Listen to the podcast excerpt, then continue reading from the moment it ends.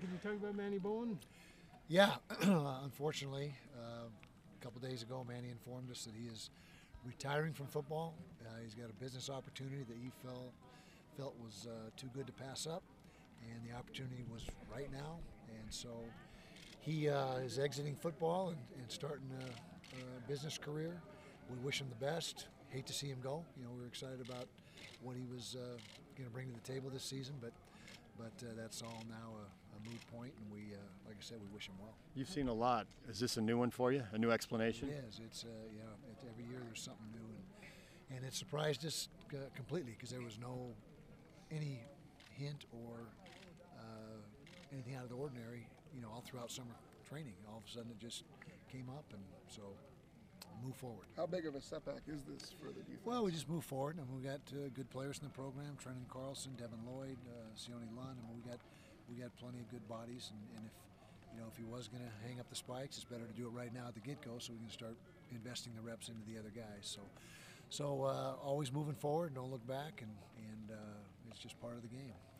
Look, looking at offense, uh, in what ways has Andy Ludwig's playbook evolved from his last time as your offensive coordinator? Well, there's more similarities than differences, but uh, you know, just little tweaks here and there to the route structures. Uh, you know, just maybe some additions to the run game, but but the basis and, and the philosophy is is not much different. And uh, you know, it's like I said uh, at media days, the, the, players are really excited about what he's brought to the table, and we got off to a good start today.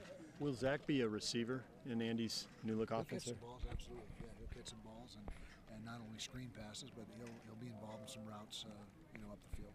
Zach How didn't have a lot of contact last year in training camp. Is it kind of the same plan this same year? Same mo, yeah, same mo. Trying to get everyone to the first game healthy, and and uh, you know, things have changed dramatically in the last 15 years, and and uh, it's to the point now where that's the you know I think that's everybody's you know, most everybody's uh, plan is to just try to preserve them and keep them healthy. Does depth at running back help you do that a little bit? It because does. You have so many bodies. It does, and it, we're deeper at running back than we have been in a lot of years. And uh, those two young kids look really good today, Makai Bernard and uh, Jordan Wilmore. Is there a clear-cut second guy behind Zach, or is that a battle to be fought? It's a battle, and right now Devontae Henry Cole is in that battle, Devin Brumfield, as well as the two young guys I mentioned. So it's it's going to be a, a good competition for that spot. How many? How deep are you at linebacker now? How many guys do you have that are game ready, and how many guys are work in progress? Game ready, uh, you know, three or four right now that are game ready, but but we need uh, six. You know, we got to come away with uh, six of them, and that gives you a two deep in the 43 package, which are not in a bunch, but but some weeks that's what you play extensively, so you got to have a two deep, and so we got to have a couple guys step up and develop, and, and like I said, you know, it's a you know, it's just move forward. The next guy that gets the opportunity's got to make the most of it. You've liked Devin Lloyd a lot. Do you feel like he lot. is game ready and he could be a playmaker yes, for he you? Is. Yes, he has played a lot of reps for us last year, and uh, he's a guy that uh, we have a lot of confidence in. Trenton Carlson, our late pickup from the JUCO ranks, uh, is proven that was proven to be even more valuable now with the situation with Manny. With Covey, I mean, what, what's the return like for him? Obviously, go through drills and stuff, but I mean, are you trying to push him for that BYU game? Or? No, absolutely. Yeah, we, that's that's the goal and that's the objective, and and he's on a pitch count right now, and he's uh, you know he feels great, but you know you got to take it take it slowly and, and be uh, you know judicious with the reps that he has and not start out too quick. Um, but he feels great right now, and the, the objective is to not wear him out. You know, because those as soon as those knees get you know starting to swell up and stuff, then you have problems. So we're trying to avoid that. Any other guys coming or going on the roster? Bam Olaseni is still expected to be here. We're hoping next Wednesday. That's that's the optimistic uh, date, and maybe a few days after that is worst case scenario. At least that's what we hope. That's what it looks like right now. Could change. We'll see what happens.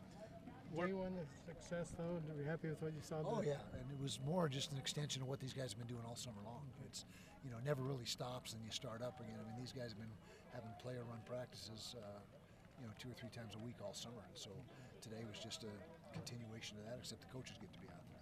Where, where are Tyler and Zach mentally and physically after coming off the season-ending They're injuries? both in a great spot. They're both uh, completely healthy. they have got all their weight back. Zach is up to 220 and, and uh, has no pain in his knee. And Tyler is over 200 pounds and looks and, and moving better than he ever has. So those two guys are, my opinion, poised for a, a big senior year. How are you going to handle evaluation of the offensive line during camp? Well, you know, that's a good question, and we got. Uh, Of course it is. we got uh, got our work cut out for us there. That's one of the primary objectives of camp is to get the O line solidified. Uh, we got three proven commodities in uh, Orlando Umana and, and Darren Paulo and, and Nick Ford, but we got to build you know four or five guys around them. And so uh, the new guys looked you know, they got a lot of promise. Now we were just in no pads, and that, that'll be the case tomorrow as well. So we won't start to get a true read on those guys until we really get banged So, the so then when you put the pads on, how much does that determine you scrimmage, given the fact you need to see Well, those guys live? Scrimmage. You don't need to scrimmage to, to get a great idea what they're what they're all about up front. Um, you know, just the one-on-one pass rush drills, the nine-on-seven drills, the you know, the, just the team drills that you do. Not, it doesn't have to be live to get a good beat on the on the front play. How confident is, is this offense in running Ludwig's system? Well, apparently very confident. I mean, they, I've, I've uh, you know, based on what we saw today and the, the amount of plays that are in and, and the execution level is, you know, is very good. So, but again, they, they did a great job. Credit the players for working all summer long and polishing things up. I know you don't usually like to overhype things or whatever. Never like to overhype things. That's. That's That is PK's PK's job. Yeah. But what I mean, how do you how do you teach 18 year olds or and older to kind of distance themselves from that noise? Yeah, it's not easy, and, and uh, you know, it is certainly a concern. And uh, you know, I keep saying it. We haven't beat anybody yet. Everybody knows that. It's just a, it's just some excitement built up for the season, and, and you know, things to talk about and get the fans excited. But, but the bottom line is, you know, we and we continue to, to harp on this with the guys is, is don't pay attention to it because it doesn't matter. All that matters is what we do out here and, and the work that we put in getting ready for the first game.